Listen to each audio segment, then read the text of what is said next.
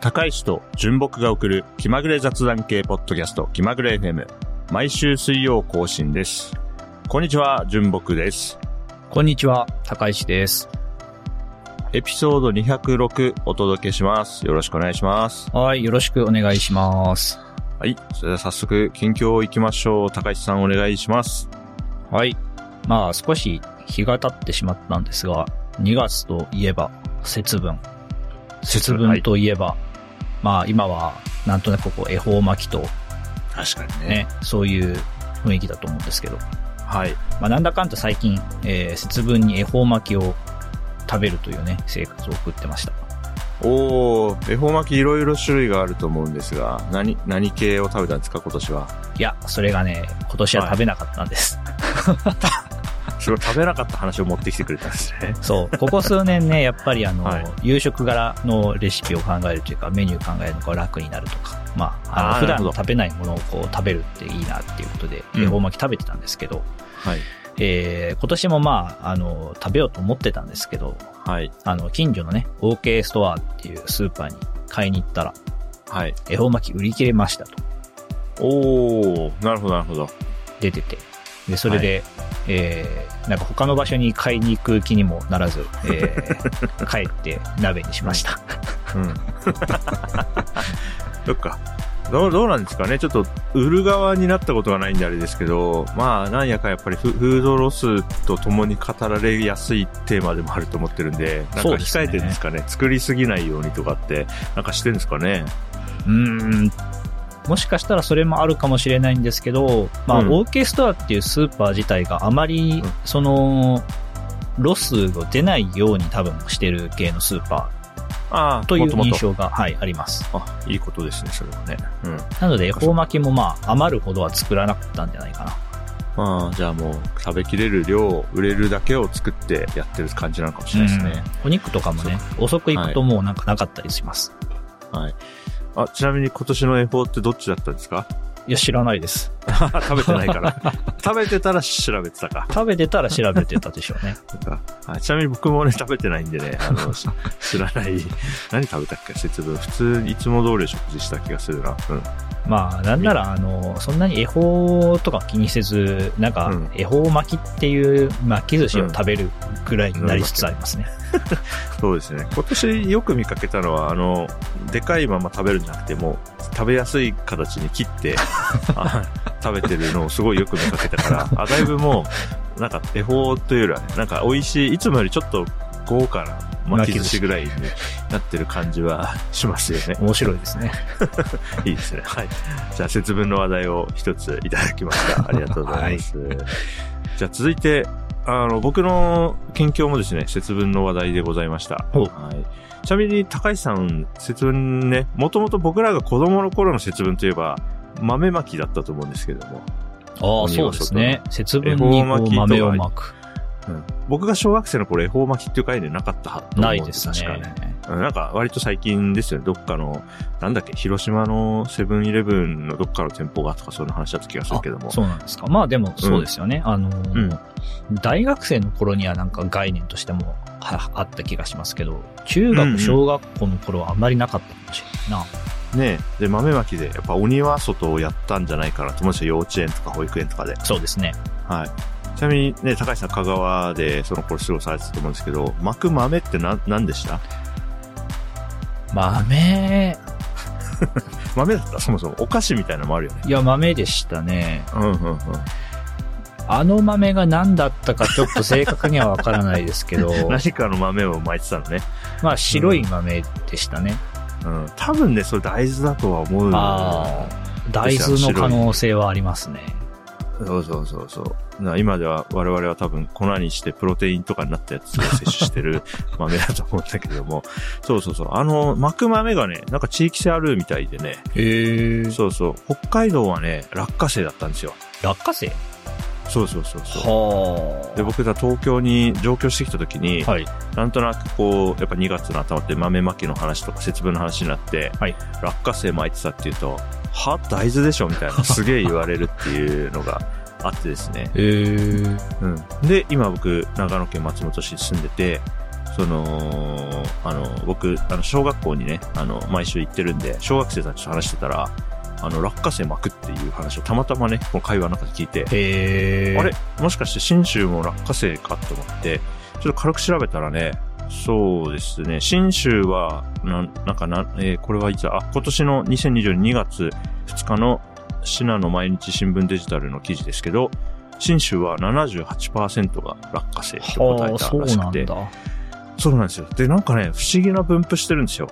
北海道、東北、新潟ぐらいまで落花生エリアがこう北から続いてて、うんうん。で、九州の南半分も落花生みたないんで？な。そう。その間は、だから、だからどっかで二つに分かれたわけじゃなくて、こう、北の方と南の方が落花生みたいな感じで、これすごい不思議な分布。はえなんか変な感じしますよね。珍しい。こういう分布になるの珍しい気がするな。ー、面白いですね。うん。なんで、そうそう、僕は、なんとなく、やっぱ北海道から上京して東京行った時に、えーそんなのしないよって言われると、あ、あれ北海道だけだったんだなって思いがちなんですけど、うん。あここに来てね、やっぱり落花生じゃねえかっていうね、なんかね、あここにも、その地域あったんだと思ってびっくりしましたね。へえ、落花生をいっぱい作ってると投げるとかそういうことでもなさそうですね。だって千葉県とか落花生作ってんじゃないかね千葉県の落花生推しはすごいですけど、うんこのマップ上だと大豆ってなってますね。大豆、そうそうそう、だから、よくわかんないんですよ。うんこの分布が。面白なんかね、面白いですよね。い。なるほど。そうそう。うん。でもね、落花生を巻くって聞いて思ったのは、あの、はい大豆よりかは痛くなさそうだなとか、うん。あの、殻ごとの場合ね、大豆よりか痛くなさそうだし、転がりにくいから掃除しやすそうだなって思いました。そう。あと、その後、剥いてから食べるから、なんか豆が、が気持ち綺麗なああ、感じがそうですよするっていうね。。ね落花生とかだとね、大とちょっとほこりとかついてそうですよね。そうそうそう、直にね、巻くからね。そう、一回洗わなきゃいけないでしょ、その後。確かうん。だから、あの、なんとなく合理的だなと思ってましたよ、え。そう、まさか、新州もそうだとはね、知らずに、こういうのって、改めて検索とかしないから、うん。やっぱこうね、引っ越しの面白さが出た一例だなな。と思いました。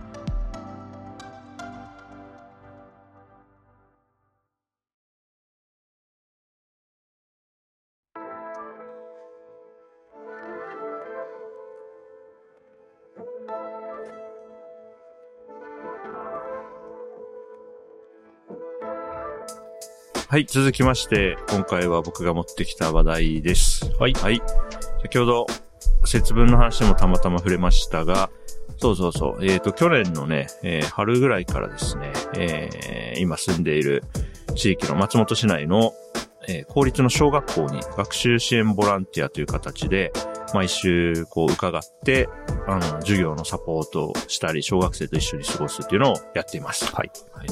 で、前回ですね、184、エピソード184で、そんそういうことやってますよっていうね、うん。あの、紹介をさせてもらったんですけれども、うん。はい。それから半、半年ぐらい経ったのかな ?184 が9月だから、そうっすね。結構数ヶ月経って、4ヶ月ぐらい経ったのか。はい。うんなんで、ちょっと話はね、いっぱい、小学校行くと面白いエピソード大体起きるんで、ちょっと話も溜まってきたんでね。はい、またちょっと続きを聞いてもらいたいなと思っています。あはい。いや、楽しみですね、これ。ありがとうございます。じゃあまずはね、えっと、僕が小学生と話してるときに、こう、上がってくるトピックの2023をざっとまとめてみたんで、はい。それをですね、ザザザっと紹介しますおね。ーこれはなんか小学生から話題として出てくるってことですか？うん。とか、あとは小学生同士が話してるのを僕がこう、旗から見てるとか。だから、目とか耳から入ってきて、あ、これの話するんだなってなってるなるほどですね。今の小学生が気にしてることだ。そうですね。はい。じゃあ、まず、あーアニメ漫画みたいなところですね。はい。まず、呪術廻戦。人気。ああ、まあまあはい、これは確かに。去年ね。去年と、去年、まあ去年のベストいきましょう。なんで、うんあとは、推しの子、人気。ああ、まあ確かに去年。そう。で、アイドルを口ずさんでる人もたくさんいるへね。うん。あとはね、隅っこ暮らしの筆箱とか、こう文房具持ってる人はすごくたくさんいて、へえ。隅っこ暮らし人気ですね、小学生あね。、そうなんですね。そうそう。これはすごく感じますね。う。うんん。あとは、鬼滅の刃は今なお、あうんまだ人気。まだ呼吸、呼吸言ってます？よ。水の呼吸1の方とかまだ聞こえてきますよ、教室で。あ、そうなんだ。今、アニメは、は、狭間の時期ですよねあ。今はやってないどうなんだろう。そうか、のそうか。まだや,、うんやっやってたりやってなかったりはすると思うけど シリーズは続いてるから見てる人は見てるのか。そうそうそうだと思います。そしてコンテンツとしてまだ、こう芽吹いてる。そうだった。自分が今続編のシリーズ見てないから、なんかもう。いや、僕らは漫画原作が完結したところですね。一旦気持ちが、区切り、区切りついちゃってるじゃん。そうなんですよね。うん、あれでしょそっか。そっか。うん。あとは、まあ、ワンピースね。ああ、ワンピまあまあース、確か例えば、えー、男子児童が、えー、ルフィのプリントされた T シャツ着てたりとかね。ーん。うん、あんまりね、ワンピースの技を繰り出してるシーンは見ないけど、うんまあでも、こう、グッズとかで人気なのかなっていう感じがしますね。うん。あとは、あ、ドラゴンボールもね、未だに人気ですごいなって感じますね。これはへ結構意外だった。カメハメハとか言ってますよ。うん。一応ドラゴンボールも今、なんか新作みたいなのをやってるんですよね。そうですよね。アニメとそれをじゃあと鳥山見たりとか、うん。ってことか。そうそうそう。だから僕がよく話すお友達の、えークリアファイルは、魔人ブーのクリアファイルって言ってるええうん。あとは、小学生同士が、こう、まあ、わちゃわちゃとね、こう、なんていうの？じゃれ合いみたいにするときに、カメハメハと波動拳をぶつけ合ったりしてるんで、なんか、僕が小2の頃と変わんないじゃんっていう。カメハメハと波動拳の小競り合いだとさ、あ、そうなんだって。ここは結構意外でもあった、なるほど。な。うん。だって、ね、ななんていうの、前世紀と言ったらちょっと語弊があるかもしれないけど、ね、コンテンツとして一番盛んだった時期はもう、だいぶ前に過ぎてますからね、うん。僕が小学生の頃ですら多分もう少しピークは過ぎてたんじゃないかな。そうですよね、うんそうですよね。うん。フリー、フリーザとかはやったからな、僕は小学生の時、連載では。うんうんうん。うん。だから、すんごい盛り上がった。だから、スーパーサイヤ人になったぐらいが、やっぱりすごかったから、うん。うん。僕の筆箱とかも、文房具結構ドラゴンボールだったから、うん。それが、だから30年経っても、未だに人気って本当にすごいなって思いますね。確かにそうですよねな。かなかないよ、こんなの。すごいな強いですね、ドラゴンボうん。ール。はい。これはね、結構僕にとっては意外だし、ちょっと嬉しくもありましたね。うん、面白い。はいうん。あとね、ジョジョの奇妙な冒険が好きな小学校3年生の友人がいるんですけど、これはね、マジでびっくりして、おー。うん、何部好きって聞かれたからね、あ、僕はね、4部って言ったら、その小学校3年生の友達が、ね、俺はね、2部と3部って言ってて、これ、僕、僕の同年代ぐらいの、おじさんじゃんと思って。2部と3部好き。まあ、あの、アニメシリーズがあったから、まあ、うんそれ、アニメが出る前よりかは触れやすくなったんですかね。そうそうそう。にしても、今の小学生2部と3部好きって人いるんだよな。渋いな。うん。君中身40代じゃないよな、もう、ちょっと思う。常松さんみたいじゃん、みたいな。思ったりしましたね。面白いな。はい。はい。あとはね、ポップカルチャーだと、まあ、アドさん、夜遊びさんとかやっぱり人気だし、あとはゲームで言うと、まあ、マインクラフトすごい人気で、うん。あとは主戦場はニンテンドースイッチって感じがしますね。ああ、そうなんですね。ねで、まあ、スマブラの話をしたり、あとスプラトゥーン好きな人がいたり、えー、あとポケモンはもうね、話にも出るし、グッズもすごい教室の中にたくさん見かけますね。うんうんうん。うん。で、ポケモンのイラスト描いてちょっと紙をプレゼントしてくれる小学生とかもいて、ポケモンの人気はすごいなという感じがうん。します。なるほど。はいうん。あとスイカゲームもね、なんか、やってるみたいですよ、小学生たちは。ああ、あれですよね。スイッチでできますからね。うんうん、そうですよね。スイッチで出て、多分、ヒカキン TV とかを見て、スイカゲーム知って、やってとかっていうのが確かに多いんじゃないかな。で、あの、よくあるのはね、あの、淳先生、昨日初めてスイカできたっていう報告を何人かから受けて、あ、スイカゲーム流行ってる、すごいと思ったりしてますね。うん。まあ、まあ、この辺が、まあ、ポップカルチャーですね。まあ、日本で流行っているポップカルチャーなんで、うんうんまあ、年齢問わずてるだろうけども、小学生も例外じゃなくそういう話をよくしているという紹介ですね。そうですね。今聞いた中だと、僕があまり知らないのって、隅っこ暮らしぐらいかな。ああ、そうですね。他は、そうですよね。別に大人たちの間でも、ね、人気のものばっかりだし。うん。逆にそれでいいのか大人よっていうちょっと気持ちにも。確かに。別に、確かに。大丈夫。俺たちはアタックシンドローム類の話とかしてるから。大丈夫。小学生多分1ミリも知らないよ。やっぱ青年コミックとかになるとね、やっぱり知らない。やっぱり、週刊少年のやつは人気ですね。うん。いいですね。はい。あとは、小学校ならではの、こう、出てくるフレーズとしては、まあ、児童館、公民館、はい。あとは、運動会、マラソン大会、学芸会、社会科見学、修学旅行。ああ。うん。あと僕一番関わりがあるのは小学校3年生なんだけど、やっぱり大人の歯、子供の歯の話題は結構ね、聞きますね。あ、なるほどね。歯の生え変わりの時期なんですよ。そうか、そうか。うん、だから歯抜けた報告すごい受けますよ、僕。ええー。うん、昨日ここ抜けたとか、今この歯見てグラグラしてるとかってこう歯を見せてくれたりもうするんで。絶対大人になったらやらない コミュニケーションですね。同僚がグラグラの歯見せてきたらちょっと心配します。歯医者行けって。あの、親知らず抜いたとかはあるけど、それの後抜いたんだよって見せたりはしないですからね。うん。まあ、抜いた歯を X に投稿したりですね、写真をね。ちょっと気ぃ使うけど。まあ、この辺はね、お面白い。あの、子供の歯が抜けた話はね、すごい新鮮にいつも面話しても白いならえる嬉しいなと思ってますね。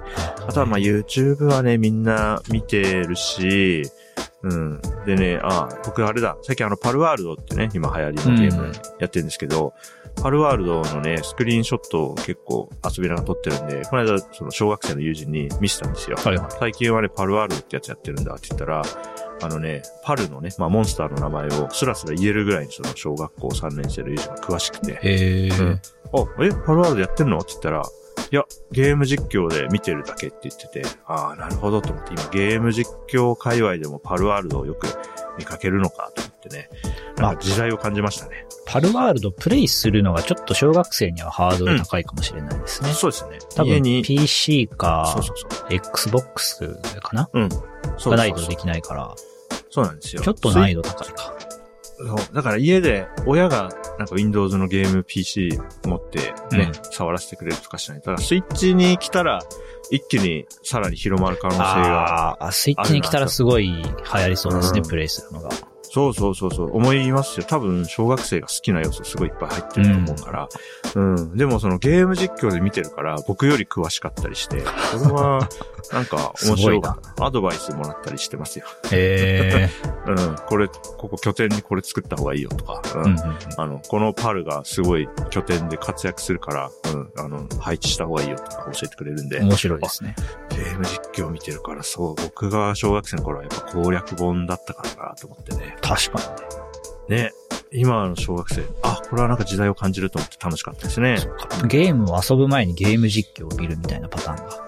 そりゃあるそうそうそうそう。そう、あるある。無料で見れるしね。なんだったら、ね。別に親の許可とかもいらず、いつもの YouTube 見る延長で見れるわけですもんね。すごいなうん、この辺はね、なんか、あ、ここはもう明確に時代を感じるところですね。うん面白いですね。あとはね、ダンス習ってる小学生が、僕が小学生の頃より多いんじゃないかなっていう気がしますね。なんかダンスはあれですよね、その、教育のそのプログラムの影響でやってる人は多いみたいなのは、聞いたことありますけどね。なるほど、なるほど。まあ最近はやっぱ K-POP グループの、うん、ダンスを踊れるようになりたいっていう人とかも多いしう、ーん。うん。で、ちょっとダンス習ってる人が休み時間にね、ダンス見せてくれるんだけど、うん、上手だなと思ってね、小なるほど低学年でも。うん、これもなんか時代を感じますね。ダンスをやるっていう選択肢が、僕、30年前と比べると、うん、メジャーな選択肢になりつつあるんだなってね、感じますね。僕が小学生の頃でダンスっていうと、フォークダンスフォークダンスね、確かにね。あと、盆、盆踊りとかね。盆踊 みたいな。それぐらいですか？あとはなんかそう、そう名前とか知ってたりするけど、うん。学校とかの授業でやったりはしないみたいな。そうそう。今の小学生やってるのは結構ストリート系ダンスだったり、うん。それこそ、アドさんのショーっていう曲が、あのユユニバーサル・スタジオ・ジャパンのゾンビでダンスのテーマだったんで、結構みんな踊れますからね。なんかそういうダンスをさ、小学生の頃からやってると、こう体の動かし方みたいな、うん、うん。僕らと違いそうですよね。違いそうですよね。もう結構なんか足の長さとかも違うから、すごいな。生き物として違うなって感じは結構しますね。うん。へえ。それはなんか接してて面白いですね。うん。そうかと思えば、えー、小学生が楽しく取り組んでるものとして、プール、鉄棒、運転、鬼ごっこ、グリコとかは、あの、グリコって、すごい普通だグリコって言ってわかりますか？わかりますわかります。あの、じゃんけんして、グーで勝ったら、とか、チョキで勝ったらみたいなやつ。あれはなんかやってますね。運転とか久しぶりに聞きましたね。そう、運転もやってます。楽しそうにやってますね、みんなね。ね。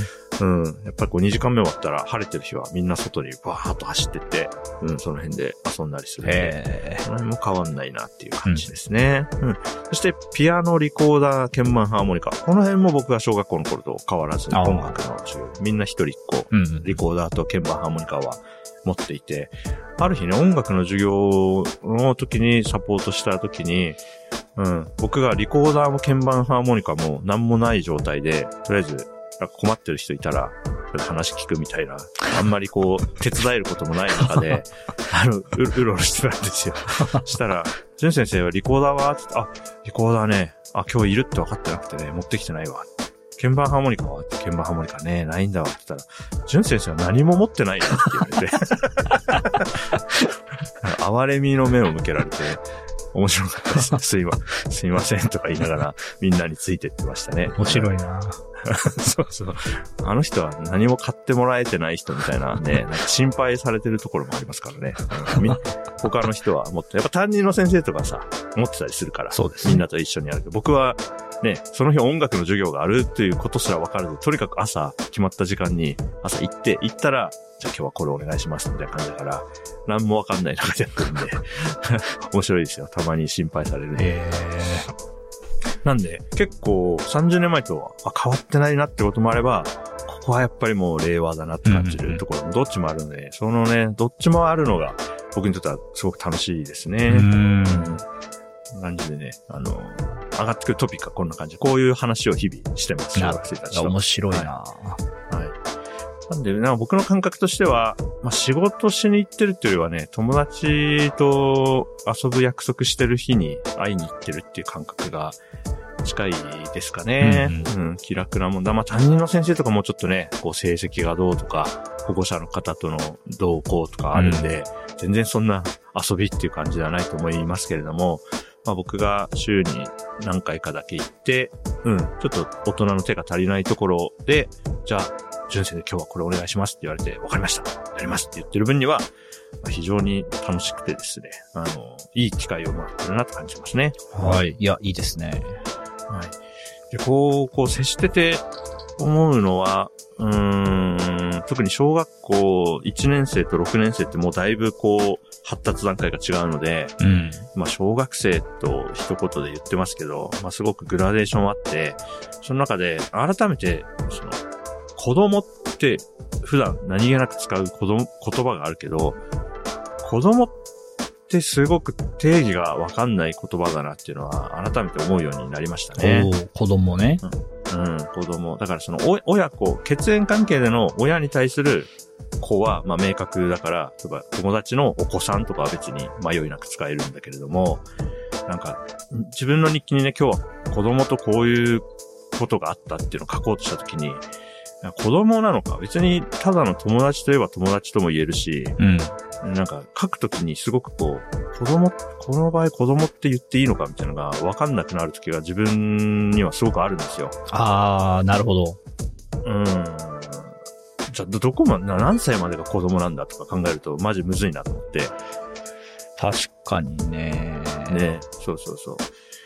でまあ、ヒントとしては、古典ラジオの、なんか、老いの歴史編かな？はい。あの言ってたのは、やっぱりこう、子供とか老人って、こう、社会保障とか、あの、制度を作ろうとした時に定義が必要になるから、うん。かなりこう、近代になっても、うん持ち出された概念で、うん。別に昔は、もう、なんていうか、働け、その農作業の戦力になるかどうかぐらいの区分しかなかったみたいな。うん。ある、まあ5歳ぐらいになってもう仕事手伝えるようになったら別に手伝うし、うん。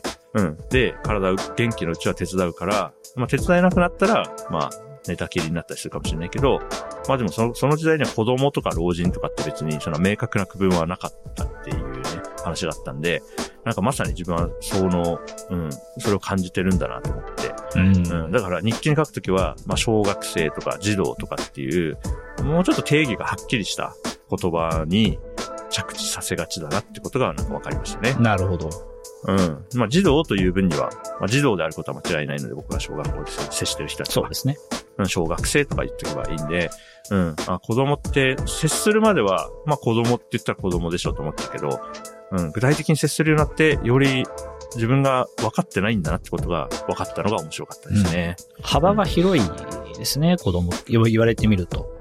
そうなん、そうなんですよ。じゃ、なんで、ある意味、僕が相手を子供扱いしたら子供になるし、うん、子供扱いしなかったら子供にならないんだなっていうことを思って。で、これは高橋さんと一緒に働いた会社で、あのね、インターンの子とか新卒の子っていう呼び方やめませんかっていう提言があったんですよね、僕が働いてる時に。うん。うん。それは、本当にそうだなと思う、今も。うん。うん。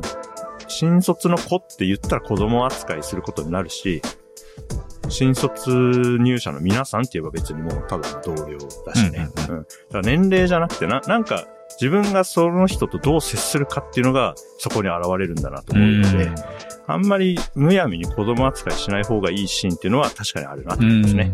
うん、別に対等でに接すりゃいいじゃんっていう。うん。そういう感じ？うん。そうですね。それをすごく強く思うようになりましたね。なるほど。はい。ここは結構自分の、うん、世の中を捉える、ね、なんかこう、新たな視点が手に入ったのもすごくありがたかったことだなと思ってます。はい。はい。あとは、もう最後もう1トピックぐらいか。はい。えっとですね、僕が学校に持ち込んだものは全部監査の対象になるっていうのがね、あってですね。ほう。まあ、例えば、カバン持っていくんですよね。ちょっとした、まあ、お財布とか車の鍵とか入れておきたいから。うん。うん。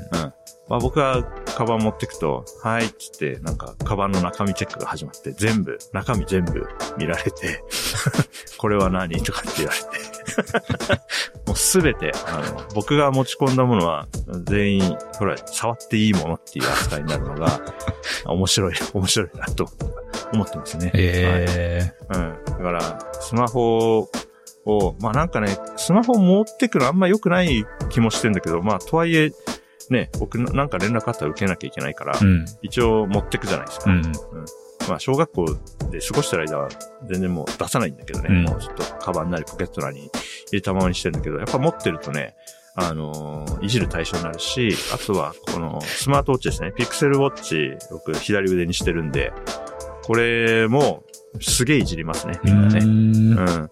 で、みんなね、タイマー、なんか一時期ね、タイマーをかけるのが流行って、僕のスマートウォッチで。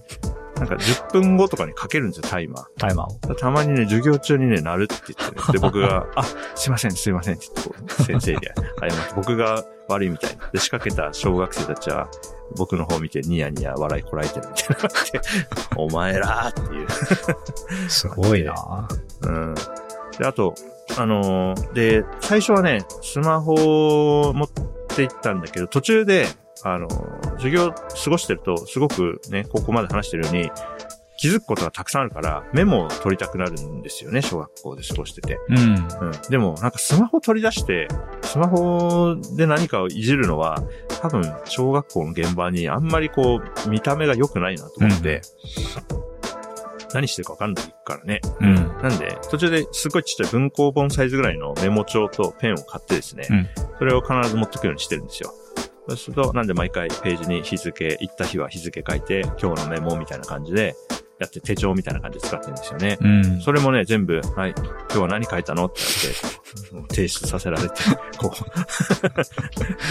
監査の対象になって、うん。で、たまに僕が誤字脱字とかしてると、こうじゃないじゃん。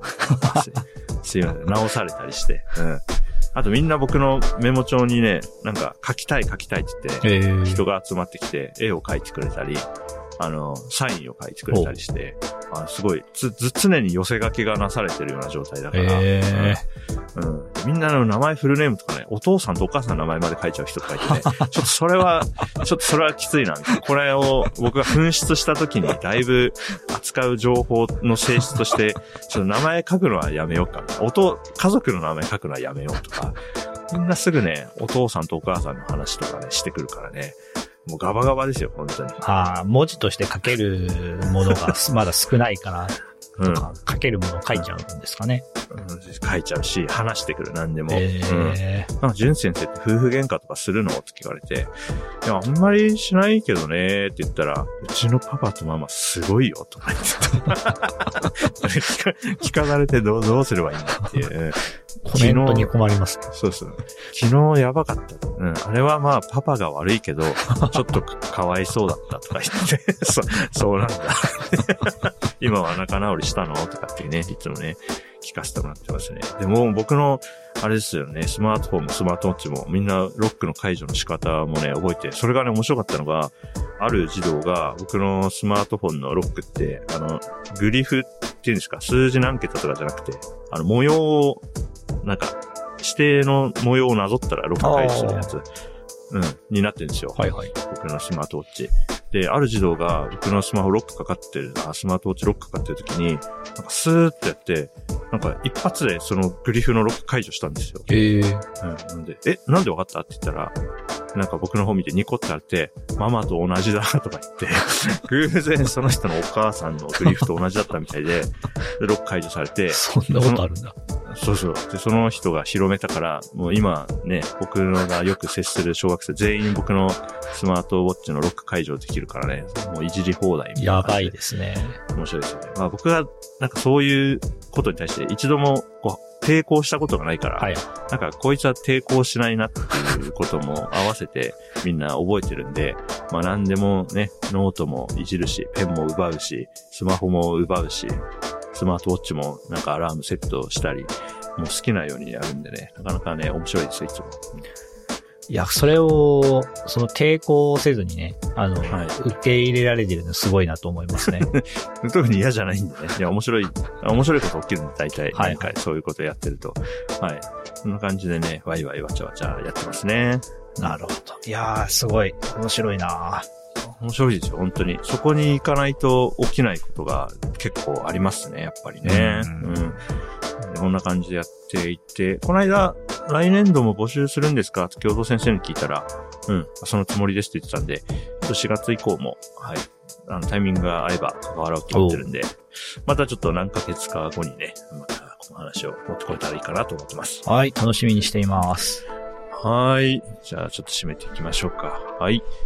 えー、エピソード206をお届けしています。ご意見、ご感想、質問、話してほしいテーマは、ハッシュタグ、気まぐれ FM、 Discord サーバー、お便りフォーム、どちらからでもお待ちしております。概要欄に載せてある弁当の URL から一通りアクセスできますので、チェックしてみてください。エピソード206は、節分の話と、えー純木の小学校で過ごす時間の話をしました。はい。今回もお相手は純木と、高石でした。はい。それではまた次回のエピソードでお会いしましょう。バイバイ。バイバーイ。